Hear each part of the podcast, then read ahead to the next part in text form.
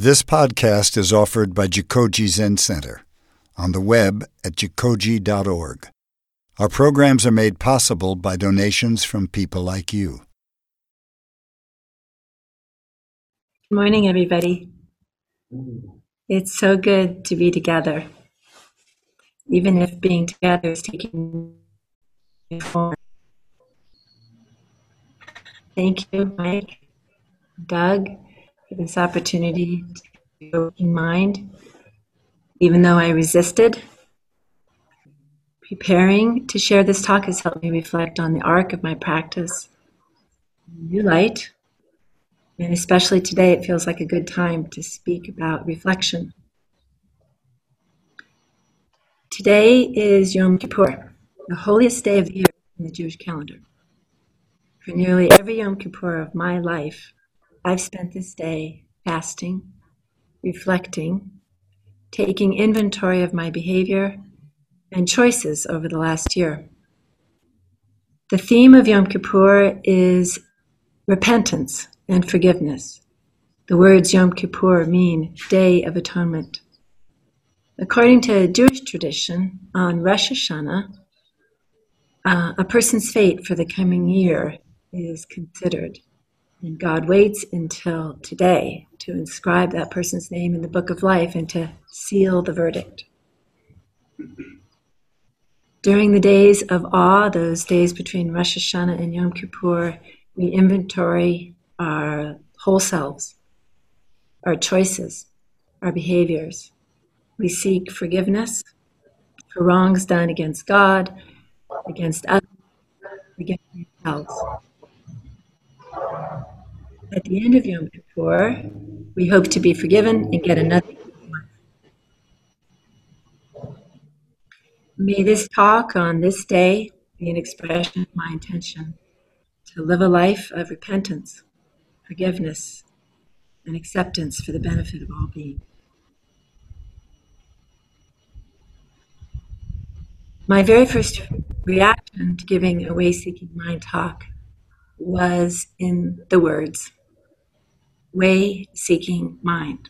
Well, actually, a punctuation is what got me. Between way and seeking seems to me like a giant direction with points on both ends. It seems to me an exchange, the way is seeking us, and we may return the favor. It's a relationship.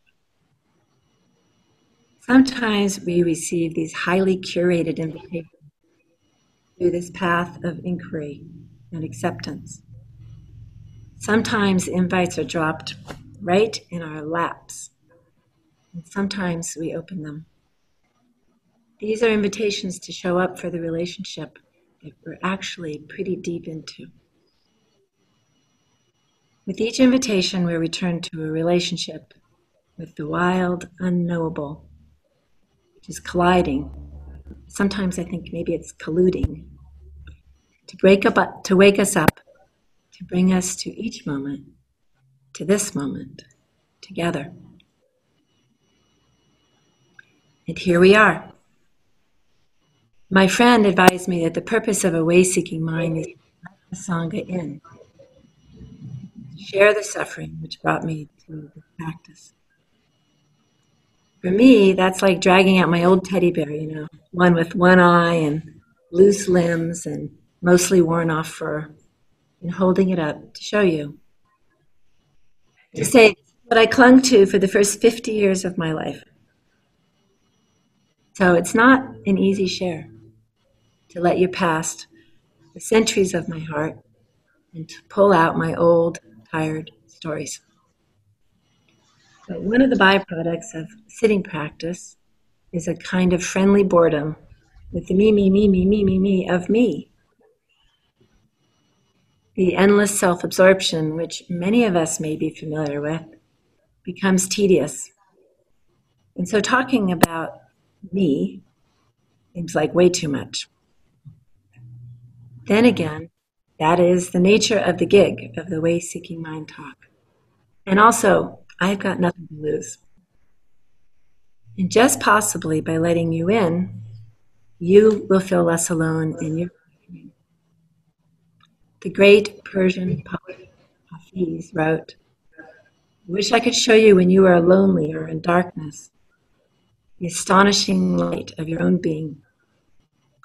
I'm in for that effort. Here goes. The name of this talk is Relationship is Everything. But to ease into the old stories, I'll start with a new story from my very first relationship that I know of, that with my mother. My mother, now 91, has a cottage on our property.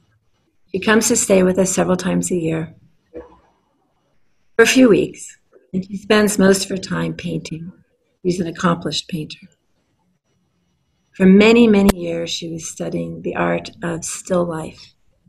I only just realized we were both studying the art of still life from a different point of view. She would come to California from Washington, and we'd go food shopping for her still life subjects fruits and vegetables.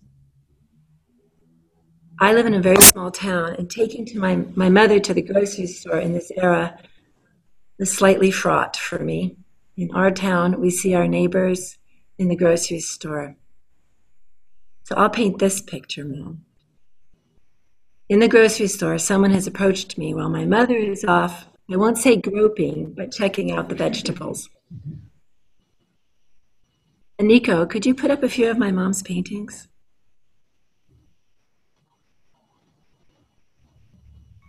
Yes, give me just one moment, please. Well, I'll keep talking. You'll see them eventually. My mom was in her late 80s. I was in my late 50s, and I felt like I was about 13, completely embarrassed by my mother's conduct.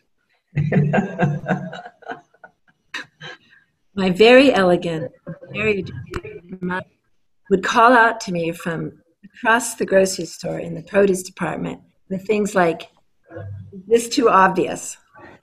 Or, Is this too obvious? And it was challenging. I tried to roll with this. We have a hard one and very intimate relationship, and she's an artist. So I knew she was working through something. And that clueless digging is a process which I find sacred in all forms. So we'd go home with her anatomical fruit and vegetable selections, and I would photograph them for her to paint.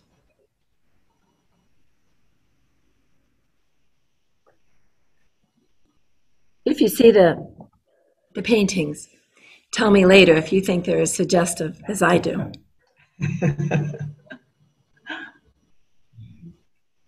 After many, many years of this, one day she called me from Washington and she said very casually, Hey, I figured out what all those sexy still lifes were about. Silence in California. She said, It was all about relationship. Yes, mom, it is all about relationship. So that's what my invitation to this practice, what they've all been about. Relationships. What else could it be? Relationship is everything. So here are a few invitations that I opened. When I was a very little girl, I had a very persistent question. Eight years old.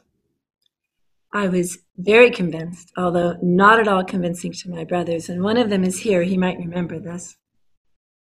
I was very convinced that I would have existed even if I hadn't been born to my mother and father.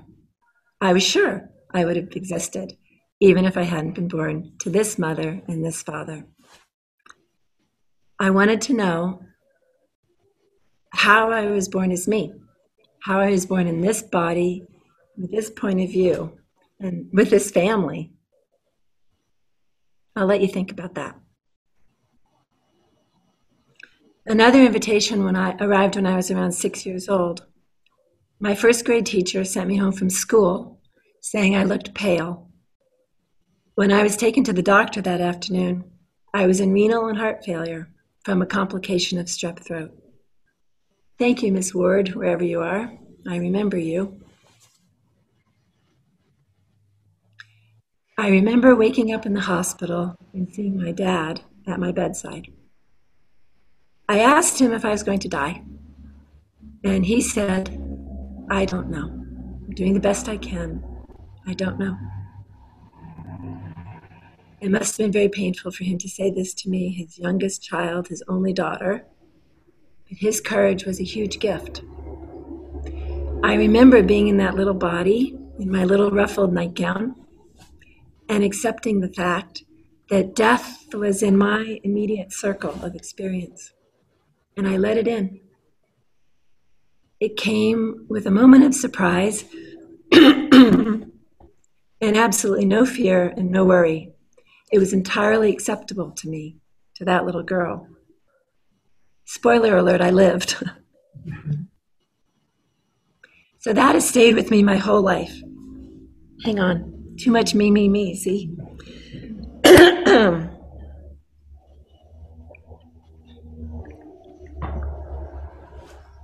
my whole life, I always felt that my living was right on the edge of something which could go either way at any moment.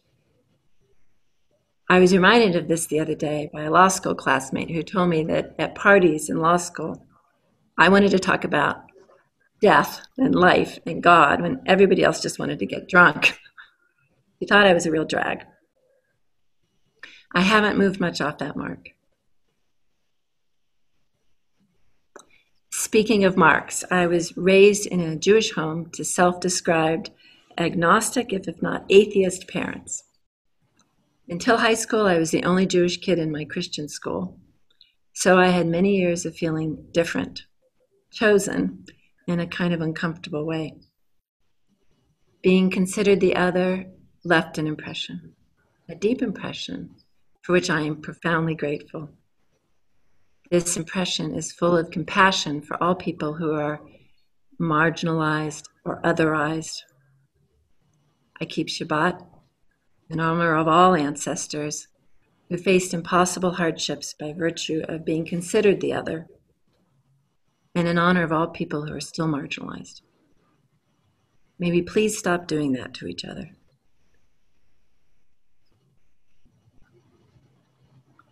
More invitations arrived in high school. When I was 16, an art teacher invited me to learn to meditate. This took the form of sitting quietly for 20 minutes, followed by tea and cookies. The nice way in. I remembered that I realized quickly I had zero control over the internal dialogue, and that I also had the egoistic notion that I was in charge. Thank you, Mrs. Smith. I remember you. I would return to sitting practice off and on for the next 40 years before I stayed seated. Another invitation that came in high school was through the experimental course I was enrolled in based upon the BBC series The Ascent of Man by Jacob Bronowski, who was a mathematician and a science historian. Bronowski showed me that everything presented in school as a separate subject art, mathematics, history, literature, science it was not a separate subject. They all arose together. They were all inextricably connected. I don't know how it could have been thought to be otherwise, but it's not.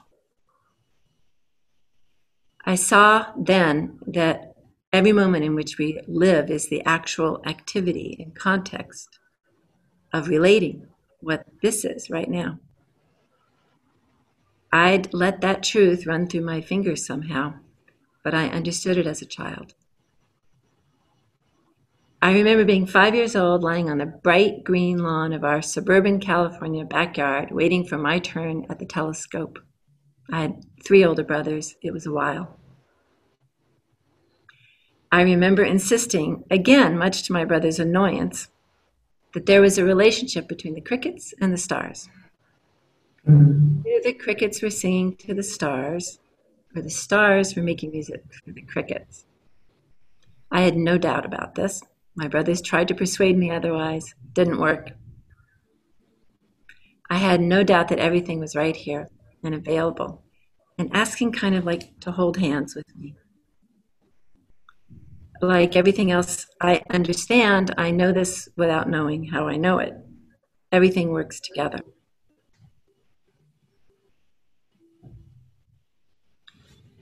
For those of you who are projecting an idyllic child on me, go ahead and stuff your ears now. Childhood isn't all crickets and stars, probably not for any of us.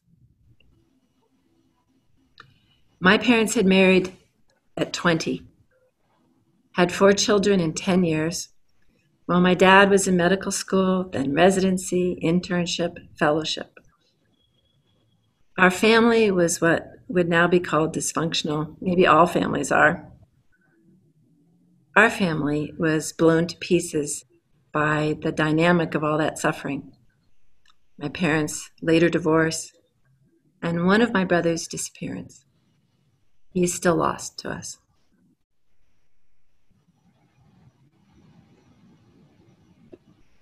I felt like a rubber band stretched between my parents, my mother in Europe, my father in California, having to choose between one or the other. When I was 14, my mom moved permanently to Europe, and we were more or less separated for 20 years. See now that from a very young age, I was presented with the challenges of ambiguous loss, a loss that occurs without closure. First, my brother's disappearance, my mother's departure, the shadow remnants of my family's life together. Later, I faced it with my father's illness, and I face it again with my husband's illness. Now, my dad used to say you can get a lot of mileage out of one good problem, and I think I'm getting that mileage, Dad. It matters what happens in child. That's where we begin to interpret our experiences and take measures to survive. Those safety measures turn into beliefs, which are actually very helpful to me. They made me grow up independent, resourceful, endlessly capable. These beliefs were helpful until they were not, until I saw they were getting in the way of my being helpful to myself and to others. Over the years, I have learned from friends who opened their hearts to me that some of my childhood beliefs are pretty popular delusions. Maybe these beliefs will be familiar to you. I'm not safe. No one is here for me. I'm not good enough. I will be abandoned. These beliefs were not false and they were not true, but they were very real. The process of coming to terms with those beliefs and how they were working in my life took a while. I had to get access to the child's view. Over many years, I tried to navigate the challenge. My mother and I learned to have a new relationship, the same with my brothers, for which I am so deeply thankful. Family is reassembled and reinvented all the time, and I find lots of room in the heart for more family. Another invitation came in the first few moments of holding my first newborn son, Ben. Everything in the delivery room faded away, and all I had was me and this newborn baby. I was deep in the depths of remembering some sacred wisdom. I remembered that I'm related to everyone. I remembered that everyone started out just like this baby in my arms, absolutely perfect. I remembered that each being is incalculably precious, even if they don't know it, even if they never know it. And that everyone from addict to the anointed was this child I remembered that I was this child. That realization sent me into psychotherapy for a while. I remembered we were all in the arms of a really great, mysterious connection.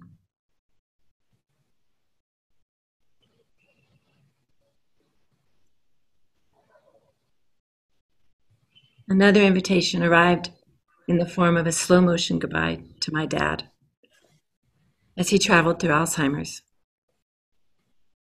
I learned from my dad that being fully human, with all of the glorious messiness, that's the real job of being here.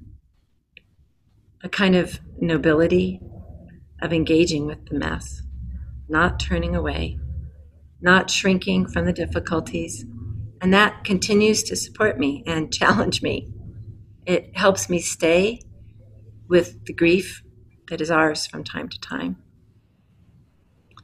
My dad was not afraid of grief. I hope I inherited a smidgen of his courage. I had a really good example, and I really tried hard to show up and be upright. And this is not an easy practice. And I fail, and I keep trying. Watching my dad die drip by drip, I was heartbroken. It was a crack in my heart that pointed me back to sitting. And it kept me seated. Maybe it was his last gift to me. Seeing him evaporate, feeling it was somehow unjust, put me in the dark. I couldn't fix anything. And even then, I was aware that nothing needed fixing. It was very painful for me to show up for my life. I felt like I was in a cave alone, staring at a wall for many years. What had defined me was blown away. The walls came down, my lid was off. As my friend says, when the lid is on, the stuff just stays in there. So when you take the lid off, it's dying to come out. And it was definitely coming out. I lost my bearings. I had to start over. To those of you to whom I did not show up in those years, I'm sorry. I had to start over to cultivate a mind that could face the world without those walls, without the endless hoisting of all the people I thought I should be. It was frightening and it was hard and I believed I was alone, although friends showed up.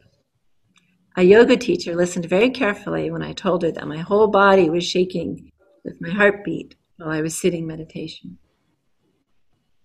Another friend told me that the stuff that was coming up in meditation was okay. She said, Yes, there's that. This digging, uprooting work no one else can do for you. At least no one could do it for me. I kept sitting and seeing that it was I who created all my suffering.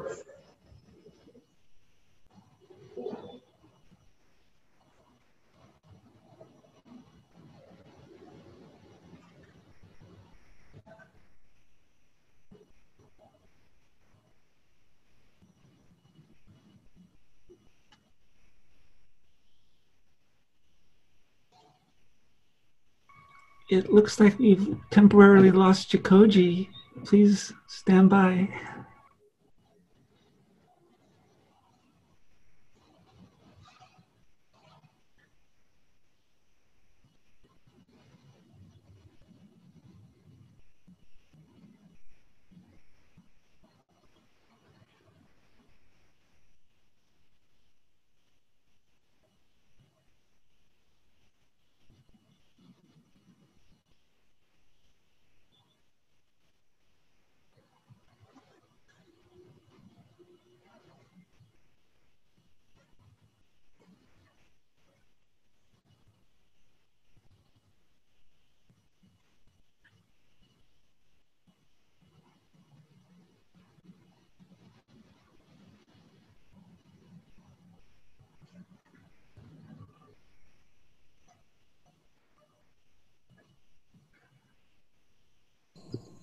Nico, can you hear me?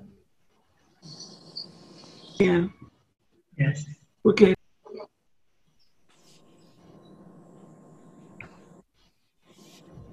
So I don't know where we were, but I'm going to pick up with the suffering.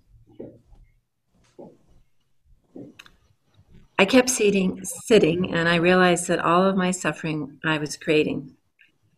The suffering, the pain, the beauty, and the joy. I had a husband and sons who, whether they knew it or not, were reflecting back what I was offering. And that helped me go even deeper. I was a wreck for a long time. There was nothing to do but be a wreck. I'm not sure I showed up for people.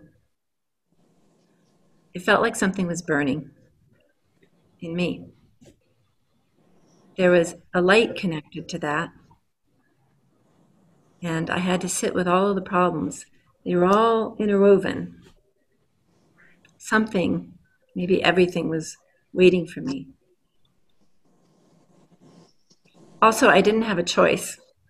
I had nowhere else to go, and I still don't have a choice, and I still have nowhere else to go.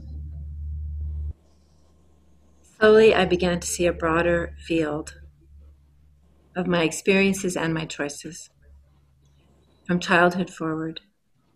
It's like I had the point of view of a spider in the corner of the room and I could see all of the players. When I could see multiple views, when I wasn't the center of the story, a profound compassion arose for all of the other players, including this one. And an awareness followed that everything is just as it is and it's okay. It became very clear to me that, as my dear friend says, everyone is always doing their very best. Their effort and my effort are not different. When I feel like something is fundamentally wrong with me or damaged, I have the option to open my heart and to see that I'm standing with everyone in that room. In fact, all of humanity is standing with me. And I'm standing with all of humanity. Sitting alone on the porch, I was hoping that someone with a lot of experience sitting still would show up at my doorstep. I live in a town of a thousand people, so this was pretty delusional. And yet, a year after my father's death, I met Koan Sensei in a tasting room in Los Olivos. No, we were not drinking wine. We were sitting zazen. The tasting room was called Samsara. So if you want to know the exact location of the beginningless cycle of repeated birth, mundane existence, and dying, you can walk there right from my house. It's almost at my doorstep. So that was a pretty obvious invitation. That day, I decided I'd be driving to Santa Barbara every Sunday to sit with Koan in his Sangha. It was barely a choice, it was just so obvious. Sitting with this steady, funny, compassionate, very human teacher and that Sangha changed the course of my life. I learned so much through their generous, quiet support. Imagine this I'm sitting in a corner of a dark room with my Sangha, weeping through a meditation period because something has arisen. Some old friend has appeared to teach me something new.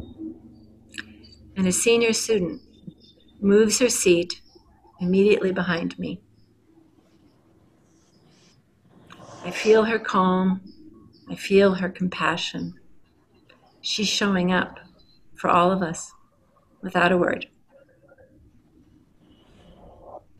That Sangha allowed me to be me, to be absolutely perfect just like this, albeit needing a lot of improvement my deepest intention is to return that favor to all beings. When Koan was preparing to step down as our officiating priest, he introduced us to Jikoji and to Doug. It was really easy to pick up that invitation. Everyone in our Sangha picked up that invitation. Open hearted Doug. We are very deeply grateful to practice and learn with him. He is now our guiding teacher. Through Doug, I met Mike. The first conversation I had with Mike was about water. About 10 minutes in, I looked into his eyes and I said, How do I know this guy? There was this recognition, an experience of meeting someone without anything in the way. I try to listen to that voice that knows stuff that I don't know. And in that moment, there is no hesitation, no question. I followed that voice here. I tried to be obedient to mystery.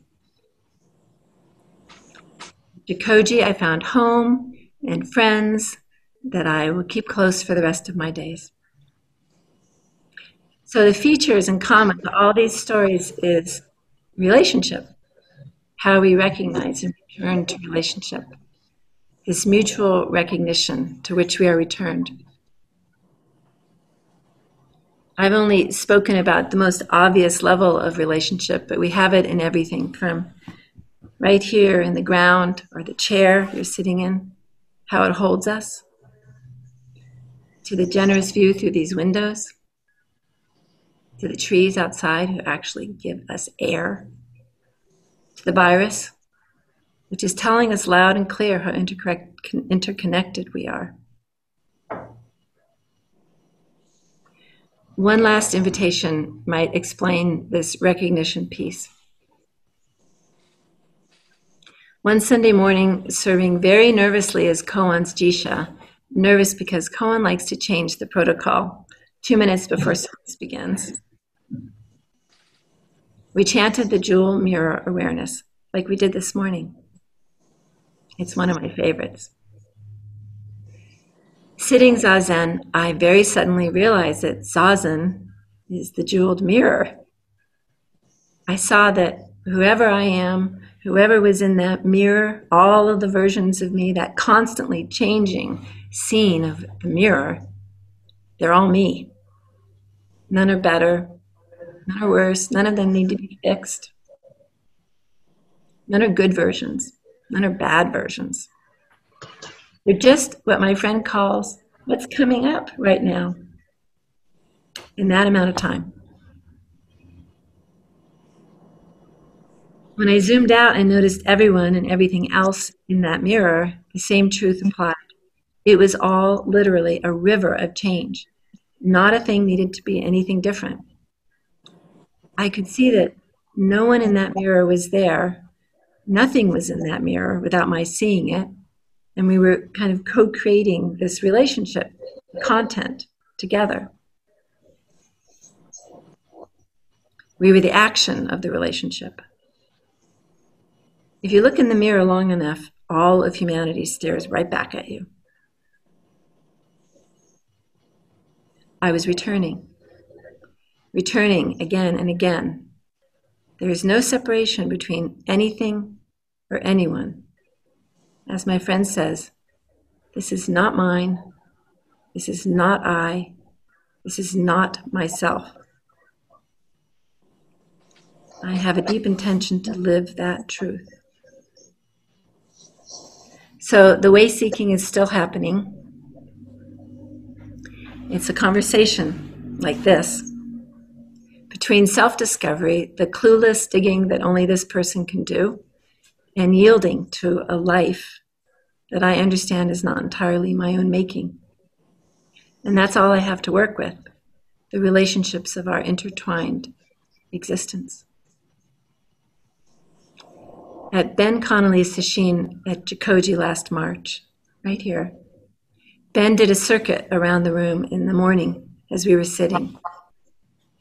I was so touched by his shadow, bowing to our shadows in the early morning a mutual recognition, saying hello, saying goodbye, a brief passing acknowledgement of the mutuality of our lives. I was sitting shedding grateful tears, watching the shadows meet, merge, and dissolve.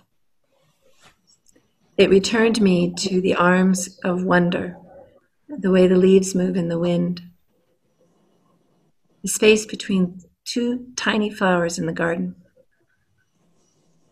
the penetrating spark of light when our eyes meet, we see ourselves in each other. Everything is a conduit for connection, for relationship, from vegetables and fruit to crickets and stars to us, right here and now. Everything is relationship. In honor of Yom Kippur, I offer you a single important word on this final day of the Jewish High Holy Days. That word is Hineni, which translates to Here I am. It is a word that challenges us to avoid the trap of mindlessness and passivity, to start doing the thing that needs to be done, to focus on the task before us, to show up. Here I am, showing up together with you in everything, but it's only the beginning. May we learn that life is meaningful when we remember our connectedness, when we recognize our struggles and successes are inextricably intertwined, just like all those subjects in high school, when we help each other. That's how I got here. Here I am in relationship with you and everything. Thank you.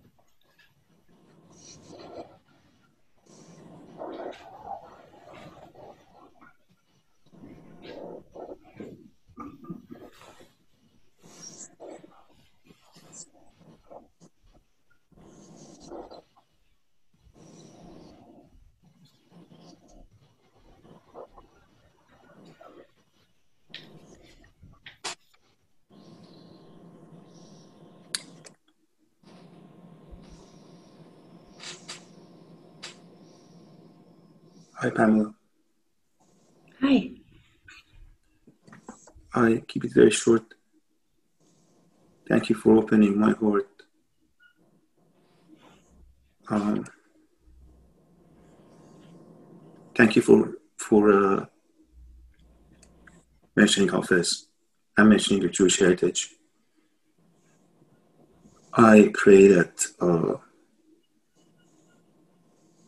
these two different cultures really see each other's humanity and each other's greatness.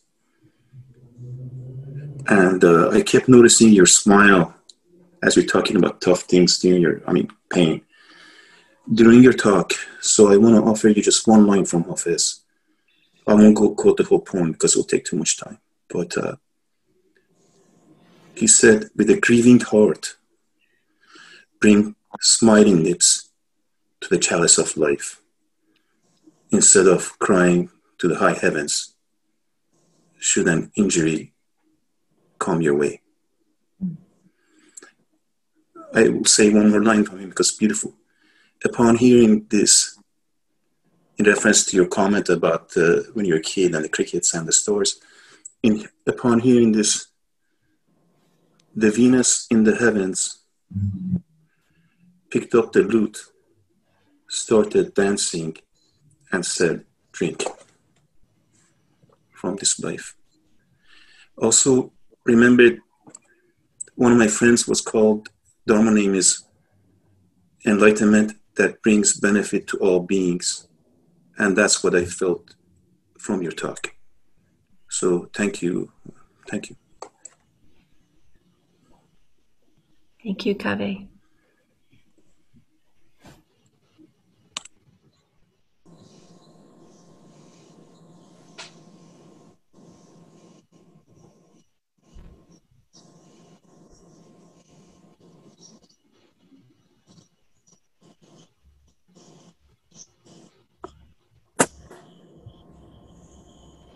Randy, go ahead.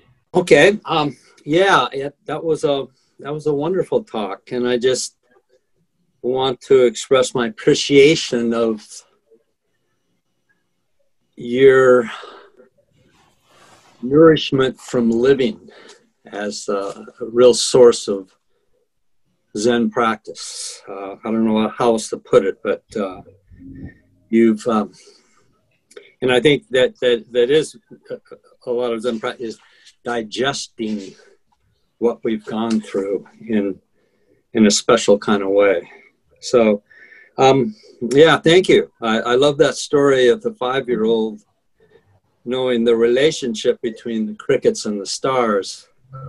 And it sent me back to a memory I had about that age lying on a warm cement at night and looking up at the sky and seeing this incredible pat- color pattern of blue and red and saying to myself, that's God.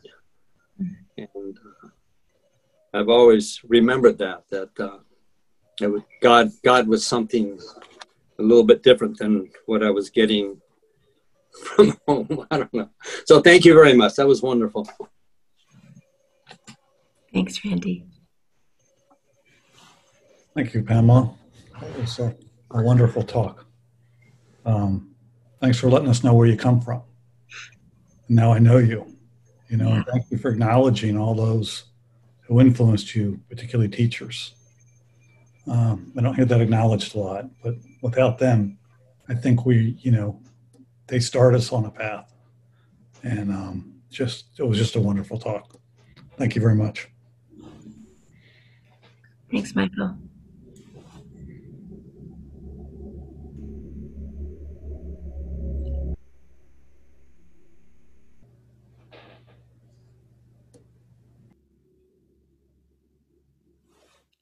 There's someone here who's going to speak. I hope we can hear you. This is Rain. You're a wonderful storyteller. Um, I got so emotional, and um, I I'm so grateful that I came today. Um, I uh, I too find that it's really important to show up and be present and try to um, be mindful within the world, even when you have so much resistance. Um, you know, a, an abusive parent or you know a dysfunctional child. But you know, your first experience is you you just want to run away, like you can't help.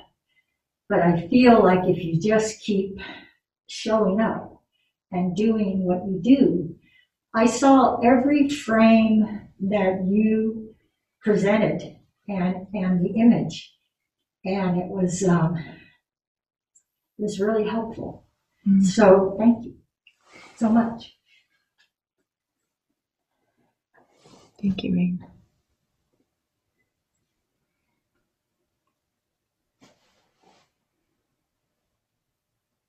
Someone else here, Joku. Mm. Thank you so much for a wonderful Dharma.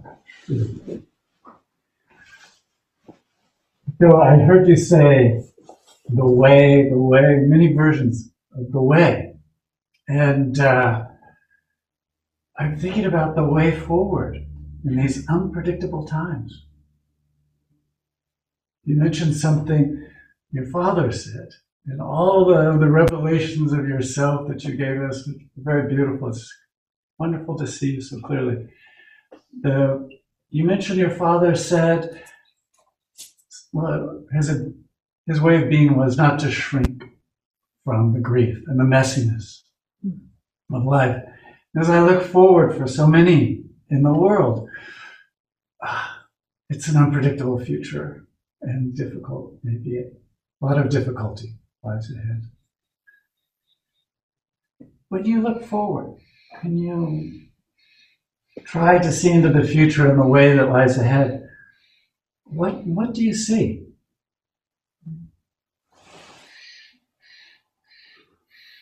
I don't know if you're going to like my answer. I don't do a lot of looking forward. Mm. I don't. I, I, I don't. I just don't. I look at what's right in front of me. Um, maybe that's all the fault of this practice. I don't know.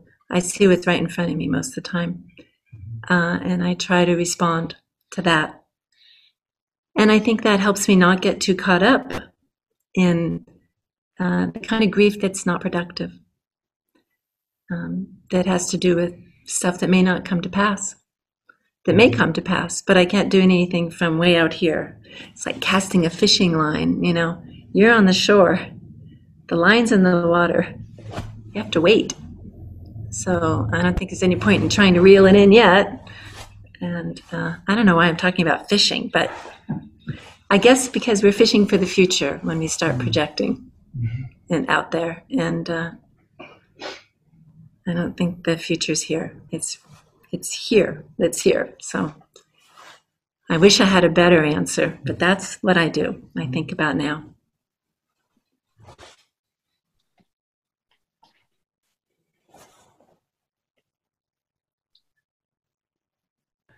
Go ahead, Karn. Um, thank you for the wonderful talk, Pamela. Uh, I had a question about about um, the sangha and the teachers that you met. Uh, that you met. Um, could you say a bit uh, more about the compassion of the sangha and the compassion of the teachers uh, that you met along this journey and what that meant to you?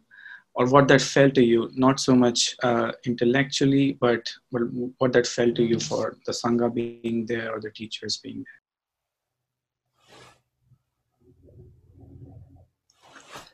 Um, well, my first experience, Karn, was at Santa Barbara Zen Center. Some of my friends from there are here. And I had the luxury when I came there of being anonymous and incapable and incompetent at everything related to the temple. And it was a great gift to be a nobody, really. And I was um, still, maybe still am now, hoisting up faces, you know. Who should I be? Who am I supposed to be? Who ought, ought to be? And they didn't say much. So I can't tell you that they gave me the, you know, key to the universe with words. They gave me the key to the universe, maybe with silence. They, I always say they were like the spines holding up the room. And I felt pretty spineless in those days. I, I thought I had done a lot of work on myself. I'm still doing that work. And they were quiet and deeply quiet. And it just gave me so much room. And I felt safe. I feel safe here too. Just this kind of safety about letting it all off of me. So I literally was sitting in the corner crying, and uh, someone would come and sit beside me or behind me, and she would give me a spine for the rest of that sit. But nobody ever said anything. Nobody ever did anything. Um, they just supported my practice. I don't know how to explain that, but I felt that uh, at different times I was on the outside of this boat and I was supporting them in the water, and other times they were on the outside of this boat and I was in the in the inside the boat and they were supporting me. And I guess I felt like I was in the company of kindred spirits, that people there were willing to do some work, uh, the inside job work. But we didn't talk much. You know, we would sit, do kinhin, sit. Sometimes we'd get to eat and I don't know how to tell you how they helped me, but it was sitting. It was in sitting. So I don't know anything except, I always joke, I don't know anything except what comes through my bum sitting. So I encourage you to sit.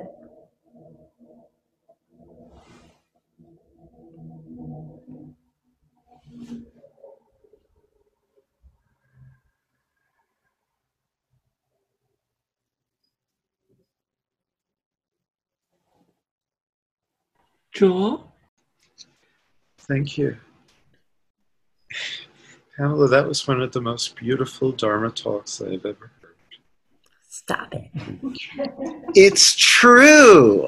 Stop you it. don't realize how amazing you are. Well, that's good. It would be terrible if I did.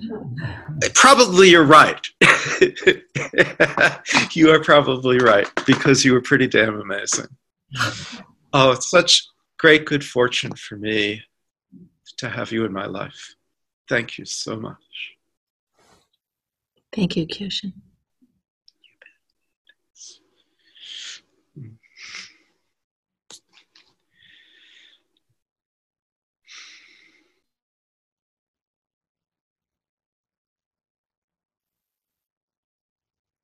Joey? Yes. Can you hear me? Yes, we can. Nenzen, I agree with everything everyone has said. Fantastic, lovely talk. Thank you very much for that. Um, there was something that came up for me, and I want to backtrack a little bit. Uh, recently in Oxbow Zen, we had a book study by a Janet Abels. And what she did, she looked at, I think there was about eight or 10 of the ancestors and, and gave up a write up about them. And there was one thing that I picked out in most each one of them, and it was the fact that they seemed to have an inner voice that they listened to, mm. That they knew something. And my understanding of, of some of our teachings in Zen is not knowing. In your talk, I also heard some of I knew. I had this feeling, I'm knowing. And I have a lot of that experience myself that I feel like I know. And I try to make the distinction between what I feel like I know and what I think I know. I think there's a difference there. And I was just wondering if you have any insight on that that you'd like to offer. Would you shoot me if I said I don't know? um, I I don't know. You know, I'm thinking I don't know, but I'm thinking that uh, that voice is not. Maybe I used know too much because uh, it's not knowing, knowing. It's mm-hmm. like a calling. You know, like when you feel when you feel your center calling you out. Mm-hmm. It's not. It's not a knowing here. It's like I don't know how to explain that with words, but you know it when you see it. That's what Chief Justice Douglas said about pornography, by the way. Just all fact. he didn't know how to define pornography, and he said, "Well, you know it when you see it." It's in a U.S. Supreme Court decision that way. Any event, sorry. Um, you know it when you see it, right? I think you're saying that. You know it. You know it when you see it with your gut. You don't see it with your eyes. Mm-hmm. When, you, when you see it, you know it. It's that kind of knowing, Joey. Um, mm-hmm. And I don't think it's like a choice, even. It's not like you're making a decision. So I don't know if that's helpful, but that's my experience. And it's, boy, it really, as a young woman, that voice saved me from a lot of really dangerous situations. I was really mm-hmm. dependent and did crazy things, and I never got hurt. I mean, I hurt myself, but the world didn't hurt me. And I, you know, I kept myself safe by listening. So I think you have to listen, and uh, then you maybe know. A good listen. A good listen. Thank you. Okay, let's go to uh, Donna, and then we'll go to Rebecca. Hi, Ankyo. First of all, I want to say I'm, I'm profoundly grateful to you for that beautiful deep talk. Thank you for that. And I love what you just said about calling because um, that's my experience as well. There are just these callings that can't be ignored. And uh, listening to them and following them has been really important for me.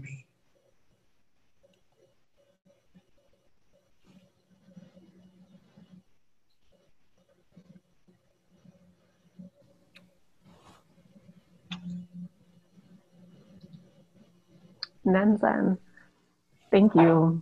I have such deep gratitude for your Dharma talk today. Um, and I'll just briefly share a little glimpse of one of my first experiences with Santa Barbara Zen Center earlier this year. Um, it was, you know, kind of snack time after Zazen, and I found myself next to your mom, Lillian, and just kind of sitting back, observing. um, and she said something that stuck with me, and and um, you know, I'd shared like, "Well, I'm very new here," and she said, um, "Oh, it's good people here, so um, so you'll find your place," and so that just feels so aligned with the topic today with relationship. And um, that brings me to a little bit of a, a question wondering if um, you could share a little bit about maybe the process that you went through of going from sitting and being a new Sangha member to now um, with your ordination and just so proud of where you are now and grateful of what you've brought to my life personally. So.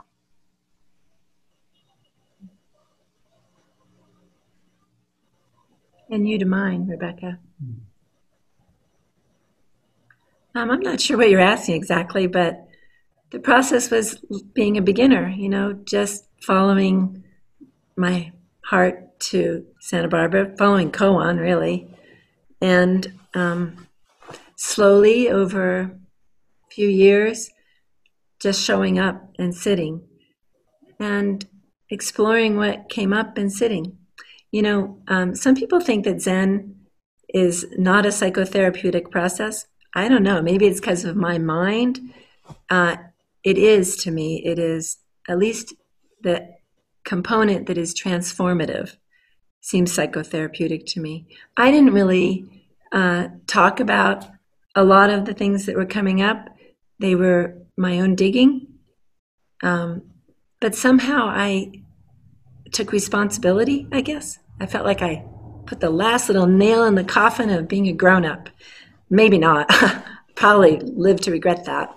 But that's how it felt like. I just kept gathering in the things that um, I had to take responsibility for. Not like in a way that I was hurting myself. I just saw the interconnection of stuff that happened long before I was even on the planet. And I accepted that. And that process happened through sitting. I'm not sure I've got a better explanation than that. Just as Koan would tell you, and I will tell you in his stead, keep going. Just keep sitting and not expecting any miracles, or you don't even have to expect all the dread that came up with me. Just keep sitting. Stuff will show up for you, I promise. That's, I don't have any opinion about my ordination. Doug has advised me multiple times that it's a step down. So I've got no opinions, and I'm not going to have any opinions. Thank you. And thank you to everyone who's made this possible too behind the scenes. I haven't yet been lucky enough to visit Jikoji, but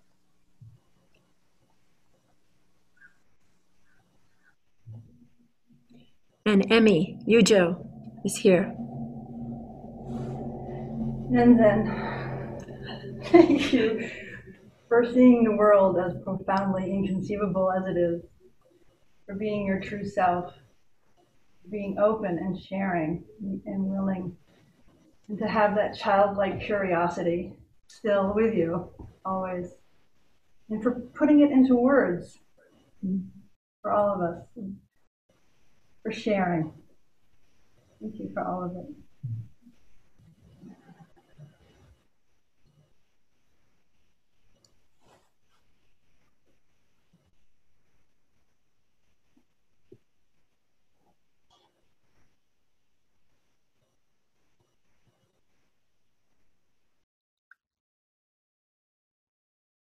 Hey, Ben.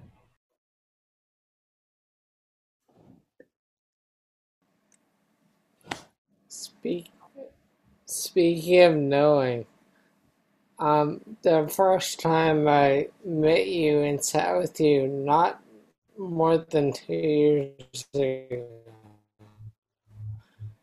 like I knew you. and then I have this miserable or blessed affliction where I forget all of stuff, and for the for the first time I forgot someone, I forgot you. And then the second time I met you, I immediately thought I knew you. so it, twice I you succeeded in being very knowable. and I really appreciate all your humor and your wondrousness. And I, you, Ben. I remember that day, the first time.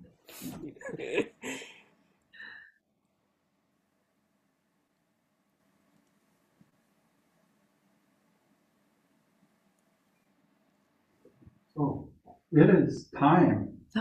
It is time to uh, close, and uh, it was nice to see Ben at the last in the last frame because um, Ben is going to lead our science and Buddhism discussion this afternoon at two o'clock.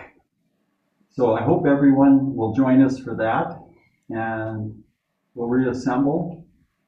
But uh, why don't we close for now with our closing gatha? And we're going to close uh, this event as well at that point.